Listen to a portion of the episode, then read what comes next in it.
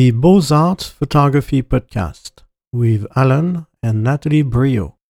I wanted to talk about the importance of not giving up on photography when you try to sell your work and it doesn't sell as well as you expect it to sell, or it doesn't sell at all.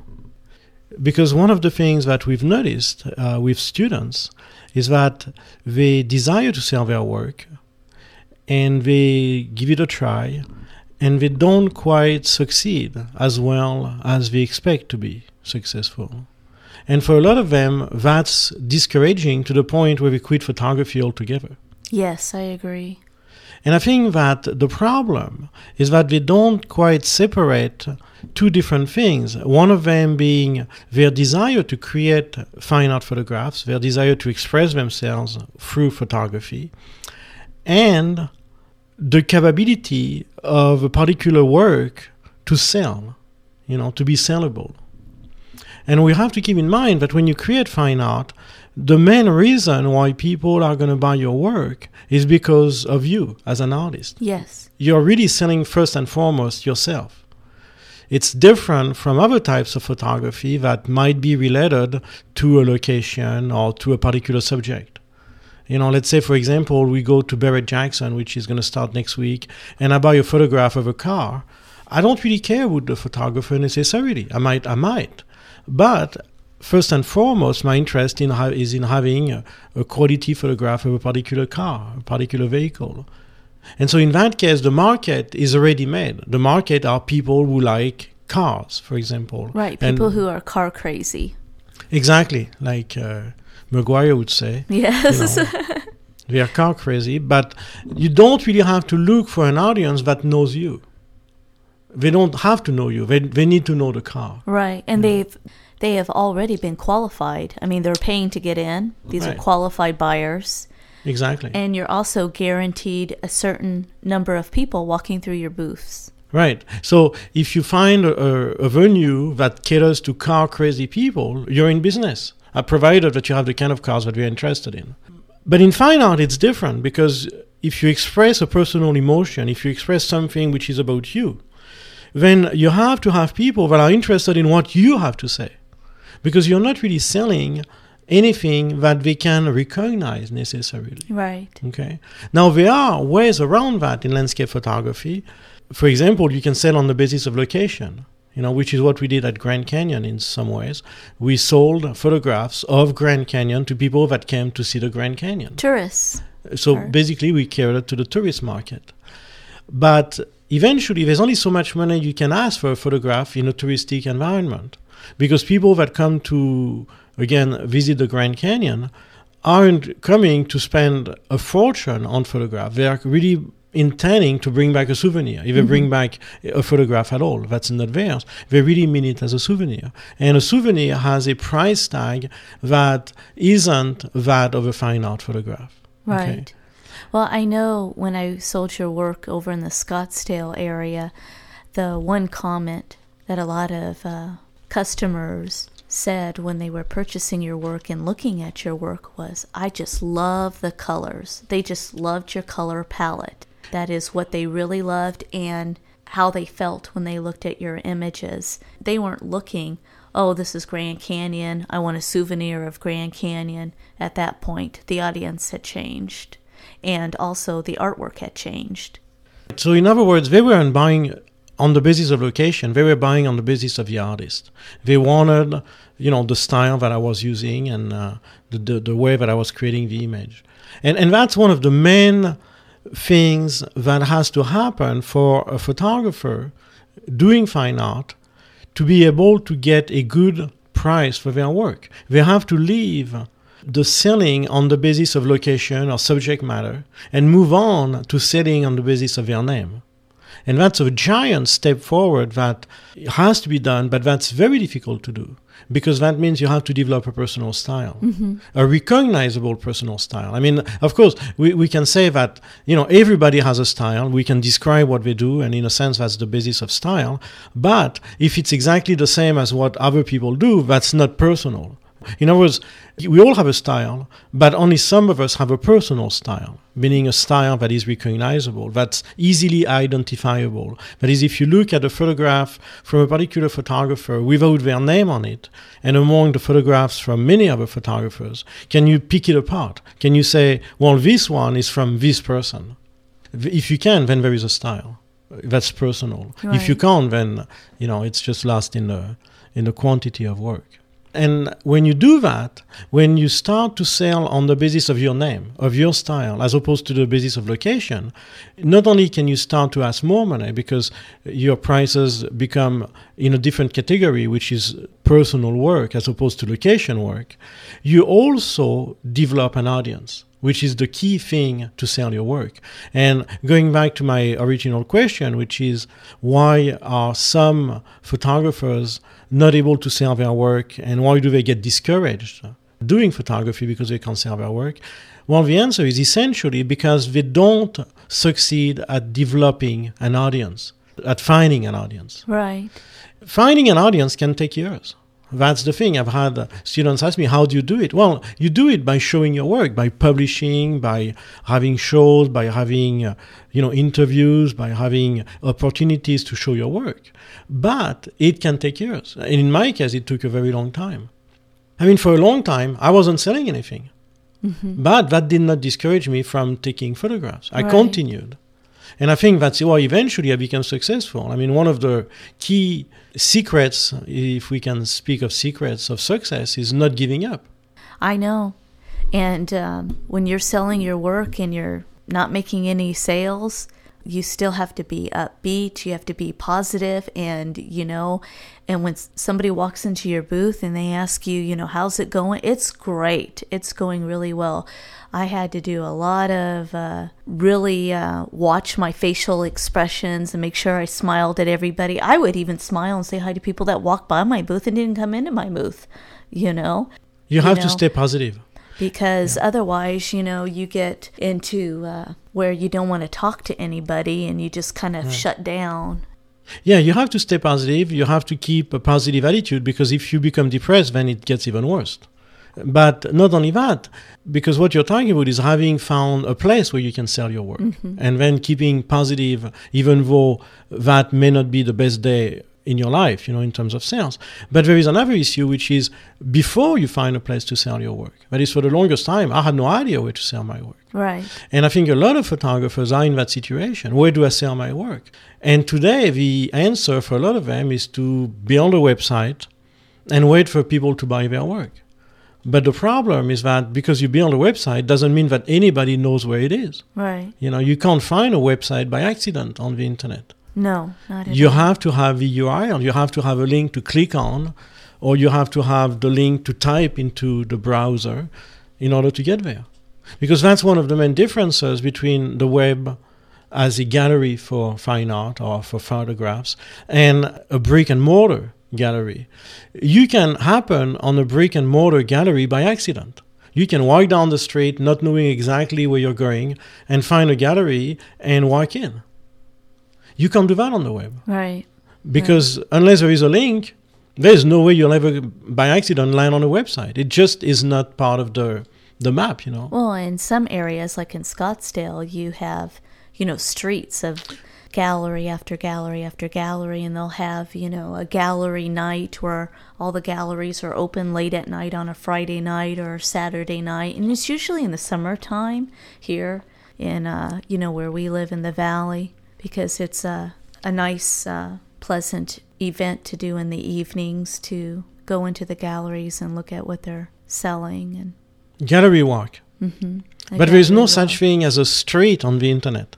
And so you can't have people stroll by not knowing that you're there and happen on your website by accident. It doesn't work that way. You have to tell people where you are on the internet. That is, the only way that somebody is going to get to your website is if you tell them how to get there. I either give them the link or they type it in because, or they do a search for you. For example, if I look at my stats on Google as far as searchers, the number one search is for my first and last name. Alan Brio, either spelled with A-L-A-I-N or A-L-A-N, right? And Brio. And that's how they find me. But what if they did not know my name? they wouldn't find me. Mm-hmm. So basically, I'm working on the fact that I have name recognition, that people know my name. Right. But before they knew that, before they knew my name, I wasn't getting any traffic. Right. You know, and I think that that's one of the things that people who, you know, start to sell their work and quickly decide that it's not working and quit, don't realize it takes years. It's not automatic at all. You can't just set up a website and expect tomorrow to make thousands of dollars. I think a lot of photographers are also fairly unrealistic. I've had several students that came to do consulting about marketing tell me that their goal was not to make a whole lot of money. Their goal was to make $2,000 to $4,000 a month, and they'll be content with that. Oh, that's a lot of money. That is a lot of money for art. Yeah. It is. And of course, if we multiply that by 12, we get between $30,000 and $40,000, which is not a very high level of income. You know, I'm sure that for these people, you know, they are making six figures usually. So, you know, 20, 40 grand a year is not a big number. But in art, what they don't know is that most artists make around $4,000 to $5,000 a year on average. And generating several thousand dollars of sales over a month is a very high number for most artists. Right. Of course, we can make much more than that, and we do, but we've been at it for a long time, and we understand marketing very well. When I started, I was making not even a few hundreds a month, you know, and we went from there, you know. And so I think there is a certain level of unrealistic expectations. When somebody comes to me and says, you know, I'm not asking for a whole lot. What I want is to make just $2,000 to $4,000 a month. The first thing I say to them is, listen, that is a lot. Right. You know, you don't realize it because $40,000 a year or $30,000 a year is not an enormous amount. But to get to that number in art, you're going to have to do a lot of work. And you can't just open a website and expect people to come in and spend $4,000 a month without you doing a thing except building the website. I had several artists, painters. I remember one was a painter. One was also a photographer who did completely different work. I would call it more mixed media. And when they did the same show that I did, I remember just seeing their expressions because they sold absolutely nothing. I mean, all day long, you know, and as the day got longer, you know, the more they went into themselves and they became depressed. Yeah. And you could just see it, you know, and they would never come back, you know. Well, we've had several shows, quite a few actually, where we were the only ones selling. Yes, that's true. And we even had the show organizers come to see us and ask us what was going on because everybody, you know, meaning all the visitors, all the people that came to the show to buy were in our booth. Right. I know another time in North Scottsdale near the Boulders where I did a show by myself, I actually had a line of people and you weren't there to help me. And so I was wrapping frame pieces and bubble wrap and trying to write all the receipts. And I had a line of people waiting. And out of the corner of my eye, I could see the other photographers, you know, walking around the corner just, you know, checking out like what is going on over here. And it made me feel a little, you know, self-conscious, but I had to, you know, I was still focusing on, you know, the sales, making the sales. Some of the customers would just, they literally handed me their credit card and said, you know, honey, I'm going to walk around the rest of the show and, you know, you just, I'll be back in whatever time, but here's my credit card. And by the time I come back, you'll have it all wrapped up. But I remember there was 3 or 4 photographers in that show that all walked together to see what was going on. And I started to feel a little self-conscious because, you know, they weren't making the sales that I was making. And it's the difference between marketing and no marketing, because we used techniques, obviously, to bring people in when they didn't. And if you bring somebody in, you're going to bring them to you because they're interested in you because you're selling it on the basis of your name, and they're not interested in them. And the funny story about them leaving their credit card and going around to walk through the show again is they couldn't buy your thing since you had their card. Right. You know, so there was no reason they were going to spend their money somewhere else. And it obviously also shows you the trust that they have, you know, to give me their credit card and say, here, you know, just keep it. And I'm going to. And also, they did not want to lose that framed piece because I don't have multiple pieces of several things. And a lot of times with the framing that I do, if I do fancy mats and I do inserts of sterling horse pendants and things like that, they know it's a one of a kind, and they're not gonna take the chance that they walk around the show and come back and it's gone. Yeah, and all of that is marketing. I mean, all of that is marketing, because we could do it differently. But what's important is that we are successful not because we're hoping to be successful, but because we are actively working towards being successful. And to me, that's what makes the whole a whole lot of difference. Going back to students that start to sell their work and get discouraged and quit everything. When really, what's going on is it's not the photography that's the problem; it's the selling that's the problem. First, you have to give it a lot of time. It takes years. I mean, in my case, it took many years. I started doing photography 10, 20 years before I started making a living at it. So you have to count that. You don't have to take that long, but it's certainly not going to happen overnight. And then the other thing is being able to separate the selling from the creativity. Right. Because just because something is not selling doesn't mean you have nothing to say, or you're not creative, or you're not expressive, or you're not good. It just means that you're probably not marketing it properly. You might not, and in very many instances, you haven't found an audience. Or, you're just selling the wrong thing in the wrong place.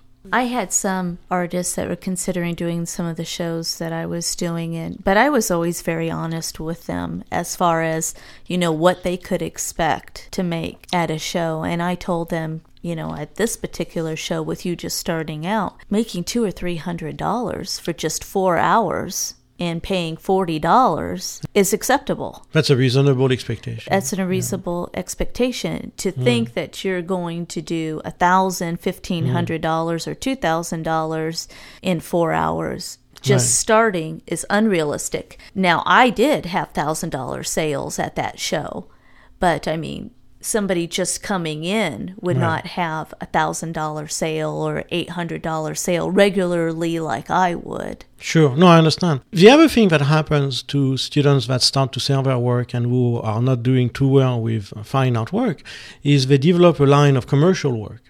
And we've seen that happen with students that find a venue like a university and start selling photographs that cater to, let's say, the football team or, some landmark of university, and who do well with that. Yes. And because, of course, the minute you start to do that, you have found an audience, which is the audience of that university, either the students or the parents or the alumni. Exactly. Right? And so you have an audience that's as large as basically the number of students that attend that university, plus their parents, plus the past alumni and so on. And the visitors also, the other team and so on. And so they start to sell their work that way, and they quit the creative work because they're like, well, that sells, but I don't want to do the other work because it doesn't sell. Or it doesn't sell as well. Exactly. That is a big difference. Let's say 10 to 1 or sometimes 100 to 1. That is, they're going to sell 100 pieces of the commercial work and maybe one piece of the creative work. But again, here there is a misconception going on, which is to think that the same audience that comes to you because of, to continue the example, the university, is also going to buy from you because of you. There is no reason why they should, and honestly, there's no reason at all why we should. I mean, when I was going to a university, I did buy posters, I did buy, postcards, souvenirs. I think we've all done it.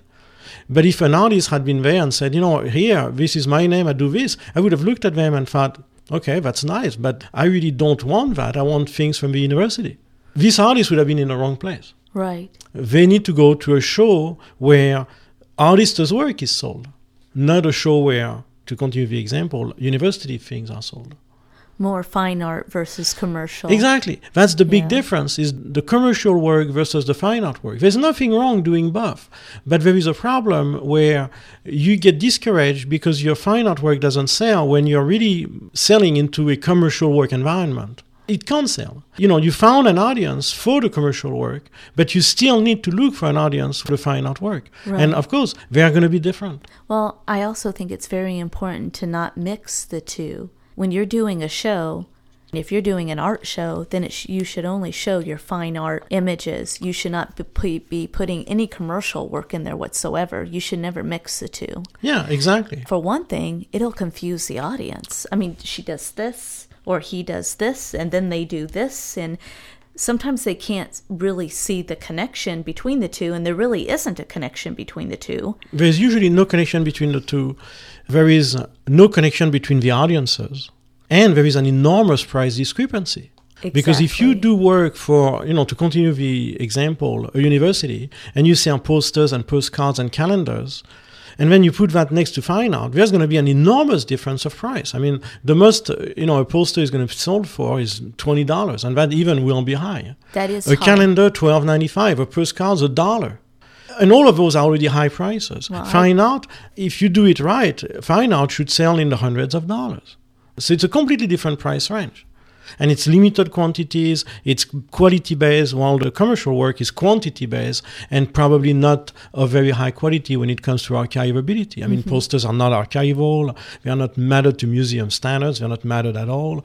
We don't buy them because they're going to last. We buy them because we want something to put in our dorm room or something to send to our parents or something to send to a student, I buy that stuff and send it to my sisters just as a memory of when we went to the university together. It's a completely different purpose. Yeah. And so if you sell them at the same place, either if you sell it in a fine art environment, the fine art audience is going to look at the commercial work and think, how can they sell their work for so cheap? And how can they sell such work, which is obviously not fine art? On the other hand, if you sell the fine art in the commercial work audience environment, they're going to look at the fine art and think, how can they think that we are going to get that much money for this photo? They don't understand. They are not the same audiences. They don't have the same goal. They don't have the same background. They don't have the same desires. They don't have the same knowledge.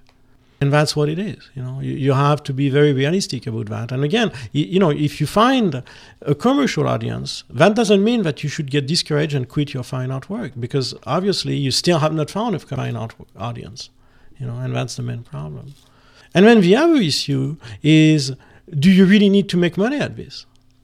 Because for a lot of people that do photography and will have a good job, a good profession, they really don't need the income. They don't. And very often when they see that we make a living at this, they start to think, well, I need to make a living at this too, or I need at least to make an income at this. What they don't realize is the difficulty of the task.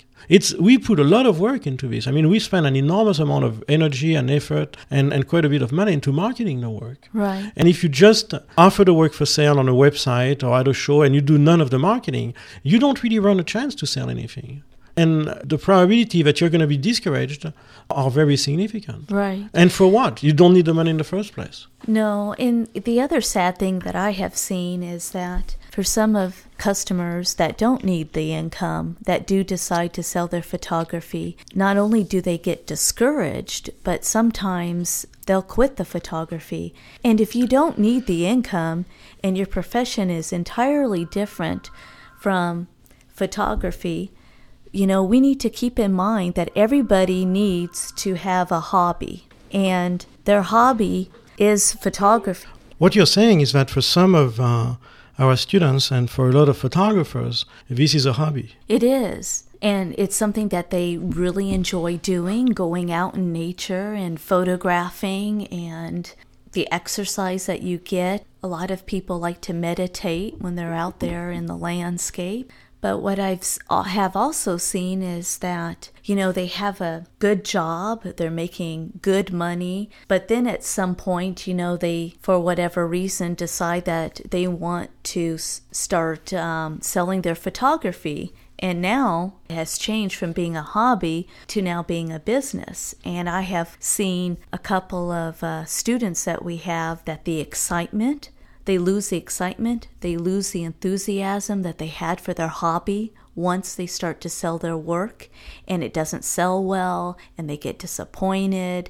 And it's very important that you have hobbies and that you keep it as a hobby. It doesn't have to become a business. You do not need to make money doing this. Well, or at least that if you make it into a business, you have realistic expectations, that you don't expect your work to start selling like crazy overnight, or even to start selling at all.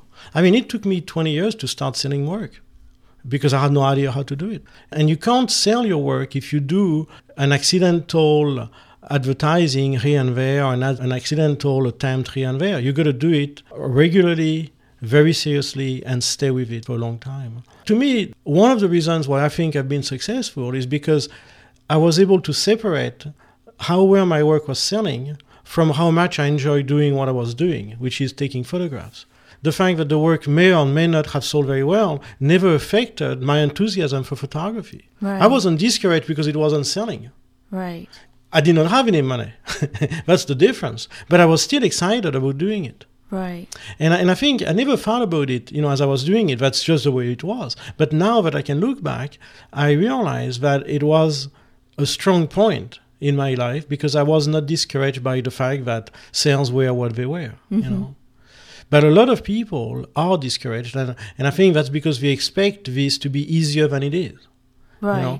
It always shocks me how somebody that has gone to school for 10 years, sometimes 20 years, to develop the knowledge and the qualification to do a high-level profession, thinks that they can study photography for a couple of years and then immediately starts, making major sales. It just doesn't work that way. It's just as hard. Oh, yeah, definitely. But that's the thing that always puzzles me, is why they don't realize that the difficulty they had in learning their current profession is exactly the same as learning fine art. Right. If you want to make it a profession. If you think that being a published author is easy, or if you think that making six figures in art is easy, try again. It's not any easier than being published in any profession or making six figures in any profession. It's just as hard. It's just differently hard. And what a lot of people confuse, and I think that's really one of the crux here, is hard work versus what they think is talent. That is, they think that with art, you succeed because you're talented. And so if you're talented, then immediately success is only a matter of putting your work out there and waiting. Right. No, that doesn't work that way. I have also seen how not only do they lose their enthusiasm for creating artwork, but also the creative aspect just changes. And so now they're more concerned about taking a photograph that they think is going to sell well, as opposed to doing what they were doing before, which was very unique to them as an individual photographer. Then they've started to push that to the wayside and start taking photographs that they think are going to sell or are marketable or that will, do well at shows. And the creative part, or, where they were developing a personal style and doing something really unique and interesting, is just placed on the back burner. Exactly. And I think what you're describing, is basically taking a commercial route, mm-hmm. which ends up being developing a commercial line of products, of photography. And again, the thing that is often forgotten is how long it takes to sell a fine art product, a fine art photograph. If you're going to sell on the basis of your name, which you have to in order to really sell fine art, it's not going to happen in a year. It's not going to happen in 2 years. It's going to take a long time. In my experience, what I've seen from many students is that if it doesn't happen within 2 years, they quit at the most. And some of them quit faster, and then some of them will take a third year and maybe a fourth year. It took me 20 years. Right. I started photography in 1980. My first camera that I would consider to have been bought with the purpose of creating a fine art photograph was bought in 1980. And before that, I had training at the Beaux-Arts. And I went into photography, and I think I sold my first photograph around 1993 or 94, right? When I was at Michigan Technological University. Yeah, the Poor Artist Show. Yeah. And so it's not even 20 years, it's 24 years. And you taught photography as well. No, 1980 to 1994, that's 14 years, right? So I started then, and we started the business in 1997, so that's 17 years later. But anywhere, let's say on average, about 15 years to sell a photograph. We're not talking 2 to 3 years. You could not make it in 2 to 3 years. That's just not in the cards. And if you look at the story of other photographers, not just my story, what you'll find out is that it's very comparable. Mm-hmm. It's not going any faster for them. No, it isn't. So all of this to say that it's important to not be discouraged and to not stop being creative and creating fine art photographs just because they don't sell.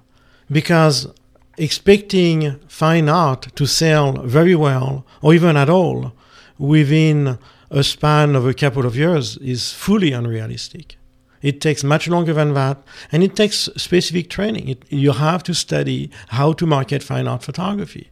And of course, in marketing, there is a lot of things that are similar across professions, but how you sell fine art is very different from the way you sell a lot of things. Mm-hmm. One of the things that's very important is to understand that you have to study how to sell fine art photography.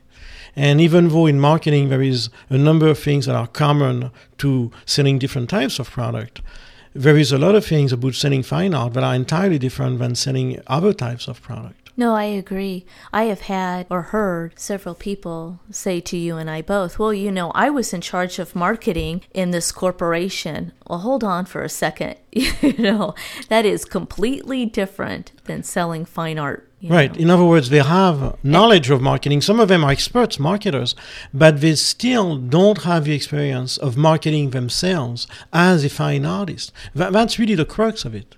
You know, that you have to really know how to market you as a person. Right. And not so much market a product. The team or the product. Or yeah, I mean, you know, let's say we develop a computer, we're going to market the computer. But here, if I create a new photograph, I'm really marketing myself. But I have had several artists that started doing shows that retired from corporations tell me, oh, I don't need to study marketing. You know, I was in charge of marketing in this corporation. And I would just look at their booth and, you know, look at how they were selling the artwork and... Because it's two different endeavors. I mean, you know, I'm an expert in marketing fine art. But if I was to create a computer... and I wanted to market it, I would hire somebody to teach me how to do it. Because I would not at any point believe that my knowledge of marketing fine art is going to extend into knowledge of marketing computers. There's nothing in common. No. I mean, there's a lot of things about marketing, like I said, that are common across the board, across many different products. But if you've never sold a particular product, you can't expect to come in, you know, and I hit a home run. Right. But these businesses, these corporations that do sell products and market products, they are trying to sell to everybody. Their audience is huge, you know, whereas when you're selling fine art, and if you're doing it right, you know, you're not selling to the masses. Well, the fine art audience is small, which is why it's so difficult to find an audience, as we talked earlier on, to sell fine art or to show your fine art work, because it's a very small audience.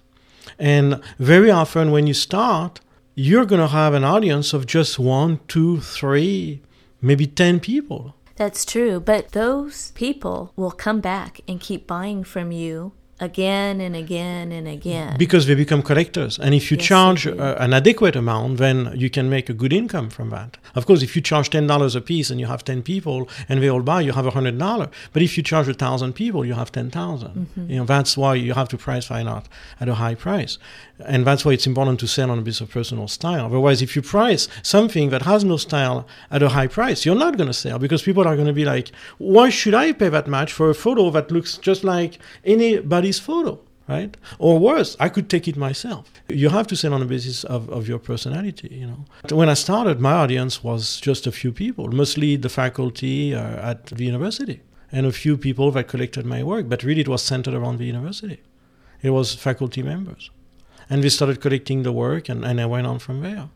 I did not have an audience of millions of people.